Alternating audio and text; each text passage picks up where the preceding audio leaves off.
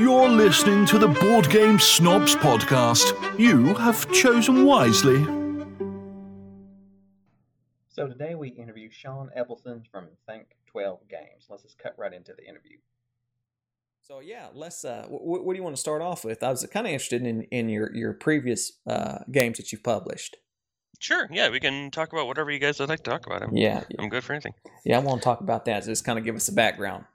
Sure. So, uh, do you just want me to just to jump into it? Yeah, or- just jump into it. Okay. Well, uh, Dice of Crowns was the first game that we published. Uh, we the way that worked out is that the person that came up with the idea, Badger, uh, was a guy that worked with me, and I work in the software industry, and we gamed a lot uh, in the afternoons. And he came up to me and he's like, "Hey, check out this game that I made." And he's got a 3D printer, so he printed up all these dice and tokens and whatnot. And for him, he has a lot of inspiration when he does a lot of long distance driving. So he had spent some time driving, I think, back from Portland, and was just kind of like letting his mind run. And he came up with this idea based on kind of Game of Thrones, where people were, you know, kind of backstabbing each other and fighting over contention for a crown. So we put this whole thing together, threw it together, and uh, brought it to uh, to lunch, and we played through it. And while it had some issues, uh, I really liked the core concept of what was going on, and I, I really saw that that spark of something really special to it. And we had already created a company to be able to start doing self-publishing, and I said, you know, hey, this this is a really cool game with a lot of promise. Um, I have a lot of different uh, art contacts, you know, really good artists and illustrators that I've worked with in the past. I'd love to be able to publish this and you know have you be a part of that. And and uh, then he was a good friend of ours so he's like yeah that sounds really cool. I just made it because it seemed fun. So we worked on it for a while and you know worked on polishing it up and, and tweaking things and uh, playtesting it for for quite a while. I'm part of a group called Playtest Northwest uh, up here in Seattle and uh, it's a consortium if you will of uh, of uh, indie designers and, and publishers and it gives us a chance to hit all of the conventions that go on up here. There's a whole lot of them uh, there's at least uh, i don't know like a dozen or so in the pacific northwest and so we get to go to most of the conventions and demo with different people. Um, playtest northwest also gets us into local game stores so we can game there. And get a nice broad uh, spectrum of lots of different player types and ages and genders and you know whatever just like a huge you know uh, spread of, of different player types. So uh, that was a good you know benefit for him to be able to have this like uh, uh, assortment of people to be able to play test the game and identify it. Yeah this is a game that's really fun. People really dig it. Uh, it worked really well with up to six players. So um, we put it into a uh, a convention for uh, gamers. Basically, it was called uh, the Evergreen Tabletop Expo, and I believe this was year two of the Evergreen Tabletop Expo, and they had a, a thing going called the, the Lucy Awards. So designers would submit their games, and they there was a, a group of people in the industry that would evaluate the games and then decide, you know, which of these were contenders for being able to win this contest. So we were part of the group that got narrowed down. Um, they then pared it down a little farther, down to like I want to say like the top, the top eight. Uh, the top eight were invited to uh, ETX to be able to demo their game to everybody there, and then they had a uh, it got down to the top four from there. Uh, and the way they did the top four was the top four people, all the judges went around and, and played all the games, and then they narrowed it down to the top four. And then the top four, uh, the judges did uh, individ- individual interviews with everybody and asked them, you know, why did you do this, or did you did you see a problem with this thing? Kind of grilled everybody essentially. And while we didn't win the top award, what we did win was the People's Choice Award, which for someone that was getting ready to go into Kickstarter, like honestly, the people really dug it. Uh, it's a lighter game, so I can understand. You know, the judges that might be a little more into really heavy, crunchy games, not maybe liking this one just as much, but they still saw value in it. So, you know, like that was a win for me, and the designer was really happy with that as well. Uh, we went into Kickstarter and kind of killed it, to be honest. Yeah. Uh, it funded in 17 hours, I believe, 17, 18 hours, and you know, we knocked out all the stretch goals and we were able to produce a uh, this dice game that was just really solidly built. Uh, the production quality was really high. Everybody really enjoyed the the art and presentation of the game. Um, so let me explain a little bit about what Dice of Crowns is. Uh, it's a dice game with you've got seven dice. You've got uh, these tokens that represent claims to the crown, and then you have tokens that represent fate. And then you have the crown, uh, a natural modeled piece that uh, is your your claim, your victory. And so everybody's fighting to become the ruler of the land. The king's dead. We, everybody feels like, well, I should be the ruler, right? It's it's me. So in most dice games, like say zombie dice and things like that, really what you're doing is you're rolling your dice and you're just you know figuring out your results and eventually your turn ends and then the next person takes their turn. The thing that's special about this game is you roll your dice and then there's a certain die roll uh, it's a scroll face. When that shows up you have to hand those dice out to other players and they get to roll. And the things that they roll can impact you in various ways. So for example uh, there's four different icons in the game there's a crown uh, crown is part of your your goal to success. There's a dagger. Daggers are bad. Daggers can end your turn. Three of them end your turn. Uh, there's a skull, and skulls represent fate. Uh, five of those you can get a claim to the crown, or you can use three of those to get a fate token, and uh, the scrolls get handed out. Now, say you're rolling your dice and you get a couple scrolls, you hand them to me, and then I roll. If I roll a scroll, it just goes back to you. Know, no harm, no foul. Uh, if it's a dagger, I can give it back to you, or I can give it to another player at the table. So if there's like, you know, maybe player number four is really kind of starting to run away with the game, like, no, screw that guy. I'm giving him a dagger. He can start his turn with a dagger. It's going to let mean less dice for you, potentially less dice for me, but allows us to try and you know pull that guy that's getting ahead back a little bit. If it's a skull, it comes back to you. That could help you out. And if it's a crown, I get to keep it in order to advance my you know my win goal. So there's a lot of table talk that goes on. Once you hit the scrolls, you're like, oh crap, who do I give these to? And you have some people going, oh, give it to me, give it to me. You know, I'll, I won't send a dagger back to you. I'll send it to this guy instead. So there's a lot of like mini alliances that get built up, and then sudden inevitable betrayals as someone you know tries to go for a win. Um, for for a dice game, there's just a lot of table talk, which you really don't tend to get in those sort of games. No, you and, certainly don't see any type of negotiating dice games. Yeah. So, and it was something that really uh, kind of stuck out as like unique and special and interesting, and being able to keep everybody engaged through the entire course of the game. Um, what, and, what uh made uh, you What made you want to go through Kickstarter rather than trying to perhaps trying to get the game published through a regular uh, publisher? Well, a, a, couple of reasons actually. Um, one, being able to self-publish, uh, it's that's a difficult thing to do. Typically, if you're just going to just straight up publish, you need to have, I don't know, forty, fifty thousand dollars to go in on a project. Uh, maybe a little less, maybe a little more, depending on what you're you're going to do. Um, that's a big chunk of change for someone to just come up, you know, come up with. Um, if we were to give it to someone else, we relinquish a lot of uh, control over the direction of the game, the the art style, the art direction for us, we wanted to start growing ourselves as a publisher, and we wanted to try and bring something interesting into the gaming space that maybe you don't see all the time. And as a as an indie publisher, you have a little more flexibility to be able to take risks like that. That I don't think the you know the bigger publishers can't really afford those kind of risks. You know, they they have a certain uh, wheelhouse that they sort of have to like kind of pigeon themselves into, and they can't deviate out far that really wildly. Um, where we want to, we, do, we just want that freedom, right? And so, being smaller, like we can take risks. Um, I felt like this wasn't, you know, a huge risk, but I mean, it is something a little different. So, um, yeah, I, I, we wanted to do that as a, as a self-publishing thing. And and so, in terms of like setting up, this is obvious. Was this your your first Kickstarter? I understood. Yes. And so, how did you how did you uh, negate all the logistics in, in, terms of like finding someone that actually produces the game, uh, the the uh, setting up the Kickstarter, and, and, just all the the bells and whistles that tends to take place whenever you're you're trying to make a product. Uh, did you already have contacts in that business, or that was just something you went out and did yourself? Um, so we, we'd actually started. Well, this was our first Kickstarter as Thing 12 Games uh, under Thing 12 Games for our account on Kickstarter. We had done one previously called uh, Dirty Cops that was under my personal account.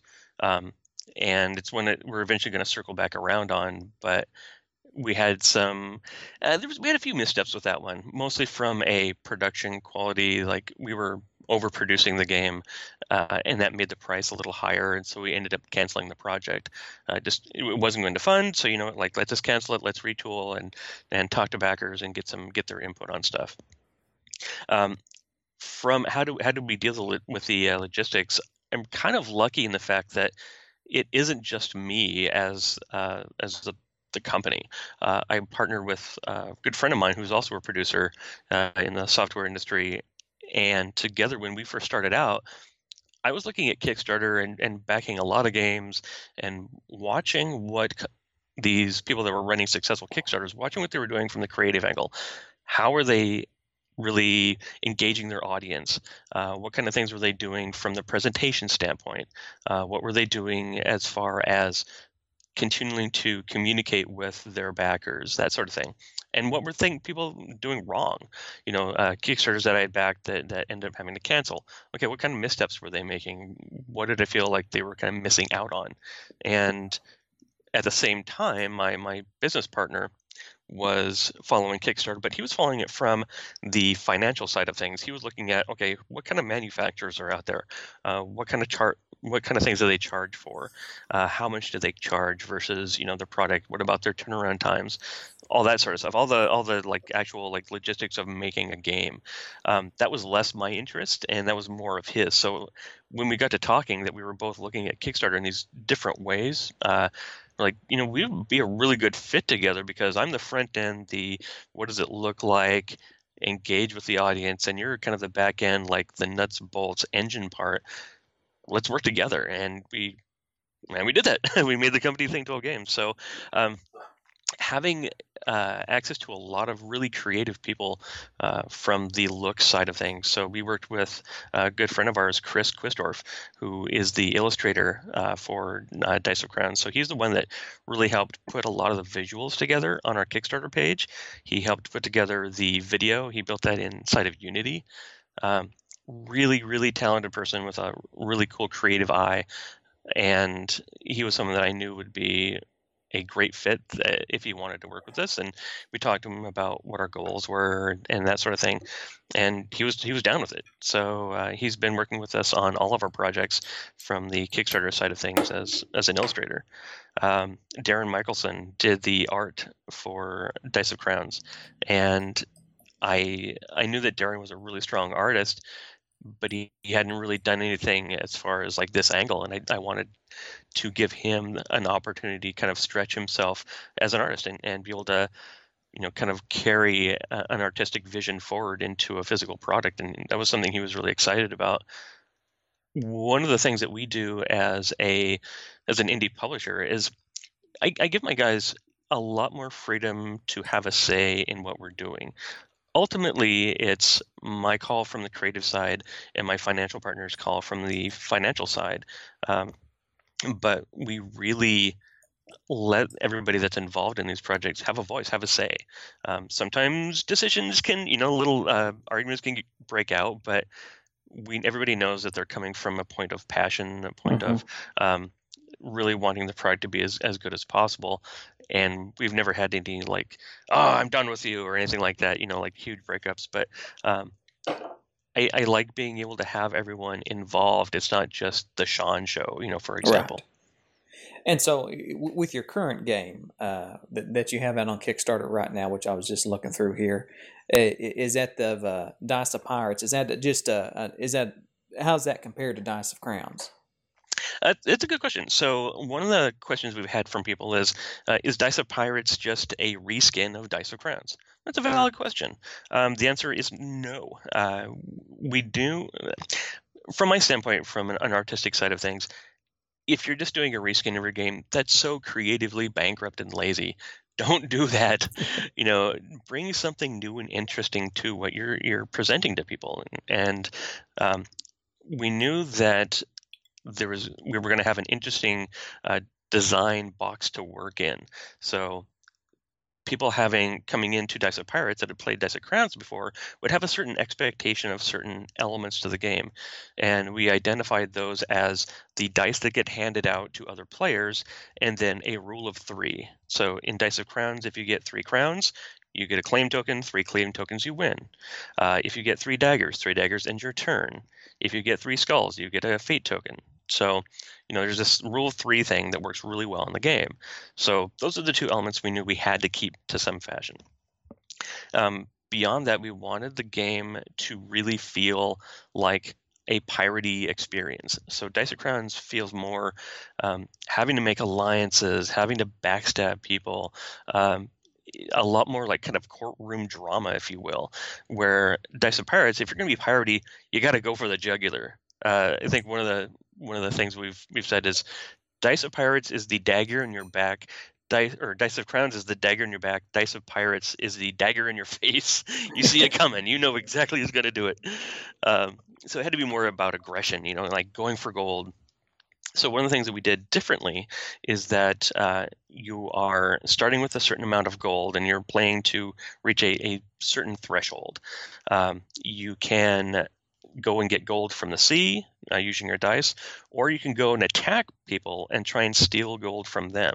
So that was something really different that allowed people to have a, a unique experience inside this game, but still have some elements like uh, if you roll a ship, well, a ship's kind of like a scroll. You have to send it out to another player, and then they get to roll, and what they roll can impact the game. So we had some elements that, that were similar, but some that were unique and different.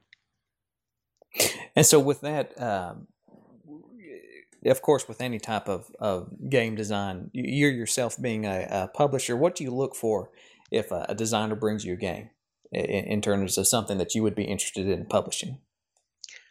You sort of have you have to know what your your company's wheelhouse of of interest is to a, a point, right? Like uh, for me, the games that we're we're publishing, I want there to be an element of interactivity between players. Um, I'm less interested about games that are just sort of solitaire. Um, there has to be if we're getting together to play a game, let's play something that allows us to interact with each other. So a lot of our games that we're working on, uh, including the ones that are like you know out for like next year and things like that, have some element where players are interacting with each other in some fashion. Um, so if someone brings me a game, that's something I look for. Like, what's a way that I can interact with people? And if it's not there, then and I'm and I am interested in the game, I see that you know that it's fun. There's something interesting and new to this game. It's not just a repeat of a rehash of something else. Then is there a way that you could interject that and make the game a little more interesting, you know, a little more um, involving people rather than just having lots of downtime between turns. Right. And so you mentioned the things that you have in the pipeline for next year. Is there anything that coming out that you're particularly excited about? Uh, there's a man. It's it's daunting the amount of games that we're we're looking at for next year. It's kind of crazy. Um, there are two in particular that we're working on. Um, one is called, well, currently called uh, Battle for Arkham, and this is a two-player game with a super tight economy, uh, a an investigator versus uh, a um, person working for Cthulhu, right? So it's a Cthulhu-themed game, and you have six cards in your hand. You're going to be playing five of them. Uh, both players have the same cards, but they have slight differences in their in their victory point value and their currency value. And so it, it's this game where you play a card face down and you put out a bid for it, and both players get to bid on that card. Uh, whoever wins the bid gets the card, the other person gets the currency. So there's this really uh, tight push pull back and forth element of being able to manipulate other people's cards, being able to influence bidding. Um, I've played this with people and people that are less more into, uh, you know, kind of random dice games or you know lighter games. They're like, this is really kind of weighty and and thinky more so than you would expect from a game with 12 cards that you're playing, right? It's it's super light. Um, so we've got a really cool artist that's working on this game. Um, I'm really excited to where we're going to take this from a production standpoint. Uh, being able to have a, a limited number of assets in the game is going to allow us to really increase the quality and, and the value of, of what that game looks like and, and feels like. So that's why I'm super excited. That's going to be a, an early one for next year. Uh, there's another game that we're working on. It's a more family oriented uh, game uh, built by a a young child who was a uh, the child of a designer friend of ours who's done some really cool stuff with uh, Daily Magic. And despite being a game that was built by a, a, child, the game is really interesting and has some some interesting choices to make. Uh, that and again, it has an element where you can you can uh, mess with other players at the table uh, in a way that's not unfair or, or anything like that. Um, I, I, like the the story, the idea of that this was a family game built by a kid that's interesting enough for adults to play, and we've played it with just straight up adults at several conventions, and people really dug it and really enjoyed it. Uh, the artist we have working on this is just doing this fantastically, really cute art, um, but we're also adding this element of educational value to the cards. So it's a dinosaur themed game, and each of the dinosaurs has some you know some factoid about what the dinosaur you know did or, or something like that. So it's a family game that has some educational elements that allows people to interact together. That seems cool. Oh yeah, and dinosaurs are a big thing. Yeah, that, that, that, that's always something that, and again, uh, with all the various themes that we see coming out of board gaming, it, it's very easy for for people to get kind of caught up in the same things over and over. Uh, but but the more that you've seen, even even today with some of the bigger box board games, people are taking uh, themes that we have seen before in the past and redoing them and putting different mechanics on them, and they're certainly they're bringing old themes back to life. I yeah. mean, everybody's always knocking the Cthulhu thing since it's kind of a public domain. But uh, again, how many how many good games are out there that have that theme? uh, there's always someone that comes along and puts some interesting mechanics to it and, and spices things up a little bit. Yeah, and I think that's the thing. Like again, if you're if you're bringing something new, something interesting, something different to what's going on, I, th- I think that's something really cool.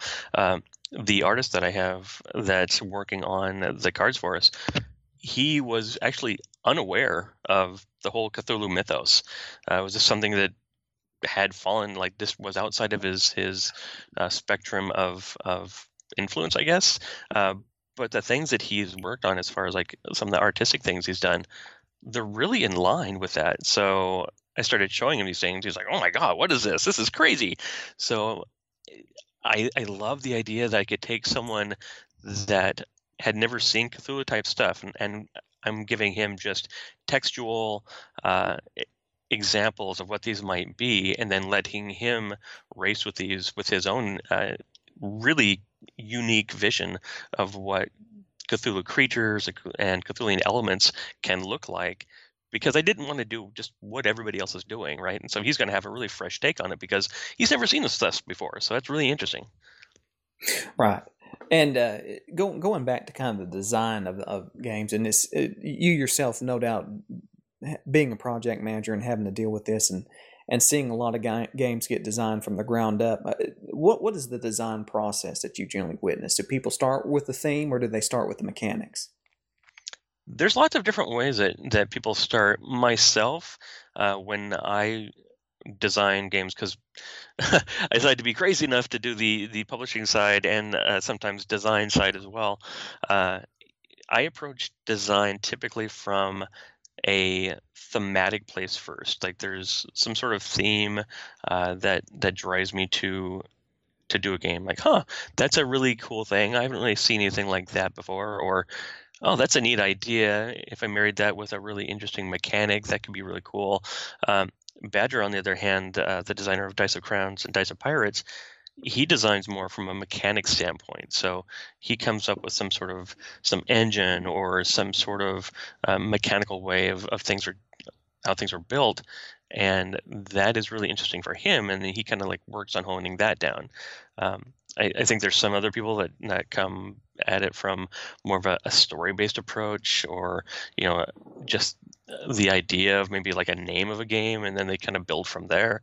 So there's lots of different ways that, that people can come up with their their concepts. This this Badger guy seems like he's halfway violent. it's just just just uh, between Badger and uh, this consortium of Playtest Northwest, I'm not sure you're not in a cult rather than a design. so just get out while you can. Uh, but uh, in, interestingly enough, uh, I, I myself enjoy. I, I I like Euro games, but I do understand a lot, a lot of the Euro, Euro games here tend to be like a solitary experience. I, I my favorite games are always something that is uh, a lot of negotiation, a lot a lot of aggression. My favorite game is the Game of Thrones. Um, nice. I, I, love love having something where I can somewhat mess with somebody, and I, am thinking that that has that is we're seeing more and more games it seems like where people are are focusing more on the player interaction rather than just having a solitary experience. And uh, even even you see that in a lot of the party games or the lighter games. So it's nice to see that somebody has taken a dice game and made it uh, made it into where it's it's not just chunking dice and seeing what randomly comes up but really something that requires some negotiating and some uh, some aggression. We're, we're all about getting that aggression out Exactly, and you do it in a in a fun, safe place that you know there's you, you know nobody's really out to to ruin your day. It's like oh let's let's have some fun in this you know make believe world and and screw each other over and stab each other in the back and then you know have a lot of laughs doing so. uh, no, no, I, I, really am out to, to ruin people. I'm feel, feel, filled with hate, and I, I, suspect that Badger is too. Um, so so bless his heart, we're kindred souls, uh, filled with hate and, and wanting to to wreck other people's day and so uh, that's that's always something nice. And, and, so, uh, very exciting to hear about about your upcoming project. I see uh, Dice of Pirates. Um, no doubt. Now, is this coming to retail after the Kickstarter? Is that a common thing with a lot of your games? Yes, uh, we we identified that we don't want to just we don't want to just be a Kickstarter only company. That there's an importance to be having your game inside of a local game store not just from the fact that you know we want it out there, but we actually want to support the local game stores as well.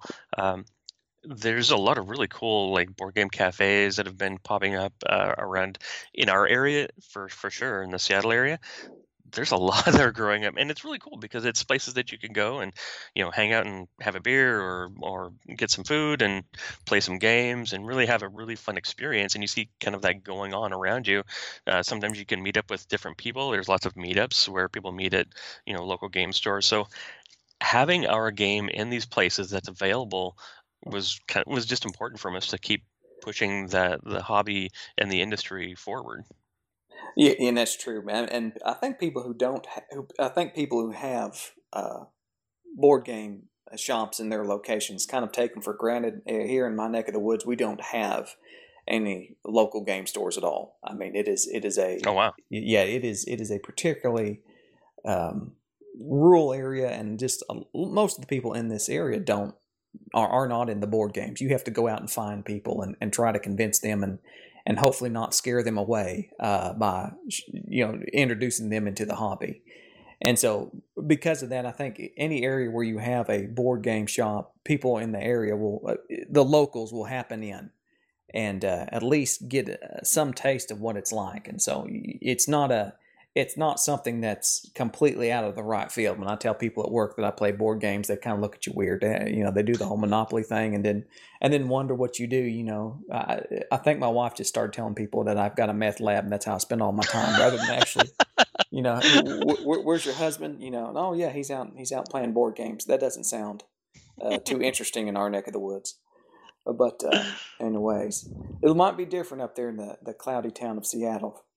Yeah, there's a, a lot of. I mean, I think the rain alone eh, is enough to like kind of drive people in, and you know, it's a reason for us to ha- hang out inside somewhere and, and do some gaming. But this is kind of a a nerd heavy centric area where everybody's very you know geeky around here. It's it's a heavy software industry that's in the Seattle area. Uh, so there's a lot of people that are just interested in that. And I think that's why we've seen so many, uh, so many different gaming related or or geeky related conventions popping up in this area. They said that uh, every couple of months there's at least a, uh, one to two conventions that I could be going to. for different things. So it's it's pretty cool. It's a little exhausting, but it's it's a lot of fun though. Right. Uh, you not happen to be attending the uh, Board Game Geek convention uh, down here in Dallas here next month, are you? Sadly, no. I'm so disappointed. Um, there is one that I'm going to get to go to that is a little farther over on the other side. I'm uh, hoping, fingers crossed, there's a couple things that need to happen, but I'll be going to PAX Unplugged. Mm-hmm. So that's one I'm, I'm hoping to get to. There's some people I'm going to be working with uh, that are they're doing this this system that basically teaches you how to play a game and, and gives you rules called the rules uh, over the Alexa system. So if you have Alexa, you can say, "Hey Alexa, teach me how to play Dice of Crowns," and she'll walk you through the process. Or if you had a question about, "Hey Alexa, what do the daggers mean in Dice of Crowns?" and she'll uh, pop up and tell you about the daggers. Mm, that's an interesting concept.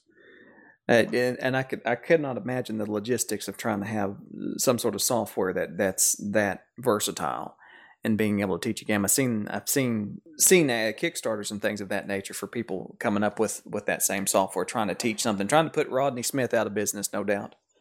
uh, which they'll never put him out of business. He's Canadian. Right. Uh, yeah, he's he's too friendly. I, I got to meet him. Well, I didn't get to meet him. I I, I stood behind him at a at a convention, uh, the Board Game Geek convention last year. He is really very nice, and he smells really good. And I don't know why that is. He, I was I was standing in line trying to get a get a cappuccino down down there, and I didn't want to I didn't want to just just you know some random person come up to you and start saying, "Hey, I watch you on the internet." That just sounds weird, and so I wasn't. I was trying to play it cool, but. uh he's super friendly. He's a super friendly guy. Yeah, he sure seems like it. I mean, and again, being Canadian, of course he's friendly. I mean, who who isn't from from Canada? Well, see, we're down here in we're down here in te- Texas, so we don't see Canadians. They're like a they're like a unicorn to us, and we we can anybody who's who's north, anybody who's north of Kansas, we can spot them a mile away. And and and poor Rodney stood out like a sore thumb, and you could you knew he was not from around, but uh, he was a he was a particularly friendly guy, and uh, Right. but uh, well, that's uh, before before we get off here, just to kind of give an idea. We always hit some people up about their their favorite board game. Uh, of course, it can't be one of your own or one that's published. Yeah, yeah, you can't plug that. What what, what is your favorite one? Uh, wow. Uh, I'm gonna say the others by Eric Lang and Cool or Not. Uh, that was a Kickstarter that I went all in on, and I got all the extras and all the extra sins and all that. It's a it's a one versus many game where a player takes on the role of one of the seven sins, and they play through a story where the other players are these heroes. Sometimes they look like you know monstrous looking heroes, but they're heroes nonetheless, and they have some sort of sin that's against them some element of kind of a downside. And it's basically can you defeat the uh, the sins and and save the world from corruption? Or will the the sin player defeat all the heroes and and reign supreme? It's a really interesting game for being a one versus many. Uh, the sin player constantly feels behind the eight ball like oh man the heroes are just constantly like they're just so close to overpowering me and the heroes feel like oh my god the sin player is just wrecking our house and is making it so tough so neither player really feels like they're they're going to just win outright which i I think that's a great uh, selling point of a one versus many. Like it's a real challenge, um, and I love the the theme to this. It's so really dark and, and gritty and and scary and horrific. It's really good. We've got like a running joke about our or Eric Lang. So, yeah, the, the, the cult of Eric Lang. Everybody loves anything Eric Lang brings out, and we in our our group we're always making fun of Eric Lang. Oh, well, this year he released The Godfather, and it was like, you know, who's going to get that? And I was like, I'm not. It's Eric Lang. You know how I feel about Eric Lang. I'm not big on Eric Lang. And Godfather, Godfather so far has been my most played game of the year. Um, just just cannot get enough of it. And I know it's a So it's, good. it's just a simple, you know, kind of worker placement and thing. I mean, it, it's it's it's exactly what I imagined it would be. I just didn't think I would like it as much as I do. As I do, Mhm. and uh, so I've I've had to cool down about bashing Eric Lang, and so I've I've I've kind of you know that's taken the wind out of my sails. Is making fun of Eric Lang because anytime Well, I'm always saying I'll just throw some minis in it. Just this throw some minis in a box and and and and some dice, and there that's an Eric Lang game. He can he can he, and, and and and give him a hard time. But uh, no, again, I, I again I got to meet Eric Lang very briefly last year, demoing a Rising Sun there uh-huh. with with the Dice Tower people, and of course they were all gathered around, and he was they were playing it and they were watching Tom Vasel and Zee Garcia were there, and they were just kind of all standing around. And I thought, yeah, this is it. This is this is the cult of Eric Lang. Just having have their minis. But uh, yeah, so he was at he was at uh, PAX West, uh, not this year but last year, and he was there for a video game. He'd done some design work for this company, and so he was uh, over in this one like board game area and it was funny because since PAX is primarily a video game uh, focused convention, and uh, the board gaming section is off in this other other building, um, I, I came by. I'm like, well, there's there's no one there to like say hi to him or or you know hang out and talk to him. Like, I'm going to take that chance. so I went up and I talked to him for quite a while, and super super nice guy, yeah. like just super cool. Um, he, so to counter your point about like throw minis and dice into a box, have you ever played Dolores? Oh, I, the, the HMS Dolores. I've been wanting to play that. And that's the one where you have the cards and you have to either, you know, you, not like rock, paper, scissors, but throw out a hand signal, whether you're in agreement to split the loot. Yeah. Yeah. I, have been wanting to play that because that looks mean. And I could, that's another one. I could not believe he designed that uh, I, am often going through and I, nosy about which designers are, are out, and I kind of keep track of who, which designer I, I, particularly enjoy and what games they keep putting out that I, I consistently like. And I do the I do the reverse of that. Somebody I don't like, I'm always watching to see if they just got that one game that I tend to enjoy. I, I noticed that that HMS Dolores, and and again, that's a very small box game for what it is. Yeah, it really is. I mean, and the cards are you know pretty compact and small. Uh, that's one that I, that I picked up and we've played with in our group, and it's a lot of fun. It definitely is has mean elements where you can really screw someone over uh, in the actions that you're taking, but it's really tough for scoring because you don't get to score all the cards that you get. You only, uh, I think you score like the top, the ones that you have the most of, and the one that you have the least of and everything else in the middle you don't get to score at all. So it's it's really tricky. Uh, one small box game that's similar to that, that, well, I say it's similar. It's it's probably not mechanically, but uh, our go-to game it tends to be Skull. I have no clue who designed Skull. As many games of that as I've played, uh, very colorful. Sounds just like what it is. Uh, pictures of skulls and roses, basically on coasters uh, and just the simplicity of the game itself, how easy it is to teach and engages a large group of people. Uh, that's always something that I find that's that's always a winner. To always have a few games that if you if you find somebody that you can try to bring into the hobby, start off with something light and try to get them in, interacting with the group and kind of bring them into the fold, into the cult of uh, yeah of Eric Lang, which apparently he is a genius apparently when it comes to design I, I, have to give him that. He, he is he is certainly year after year he has tended to, to he seems like he always brings his a game. Him and martin wallace. Yeah martin's a really interesting designer as well. There, there's a lot of like people that are starting to really big make a really big name for themselves you know bruno cathala and and uh, jamey stegmaier and like all those guys. Uh, they're making a name i think simply because they, they make solid games that are that are really fun uh, I've seen Skull around, but I haven't had a chance to to play it. I mean, it looked really interesting. So it sounds like I'm gonna have to, to pick that one up. It's particularly simplistic, but it, it is it is a it, it's it's a drinking game is what I call. There are certain games that I have to play. I cannot be. I, I, I'm a lightweight. If I drink two beers, I'm liable to I'm liable to lose my senses and not be able to make wise decisions in a board game. But there are some games that just require uh, this level of, of, of just identifying if somebody is bluffing or not. And that's all Skull is. It's just a big bluffing game of being able to tell what the other person's doing. And that's that's that's right up most people's alleys. Nice. But uh, but it's a, it's a overall. Well, Sean, I'm going to let you go. Uh, thank you for for letting us interview you. Uh, Absolutely. We're certainly looking forward here to seeing the success of Dice of Pirates and your upcoming uh, games coming out. And uh, like I said, uh, your, your Dice of Pirates right now, as I was recording this, you still got 15 days to go, don't you?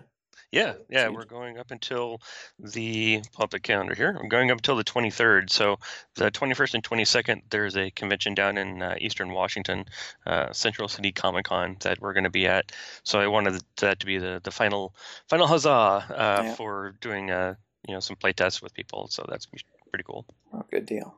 Well, I certainly do appreciate your time, Sean, and uh, we thank you for letting you interview us. Oh, thanks. for you. tell tell Badger hi for me. I will, sir. Is- Thank is you so much his- for having me on. Is that his is is that his? Where does he get that name? Badgers? Do you have a lot of those up there in Seattle?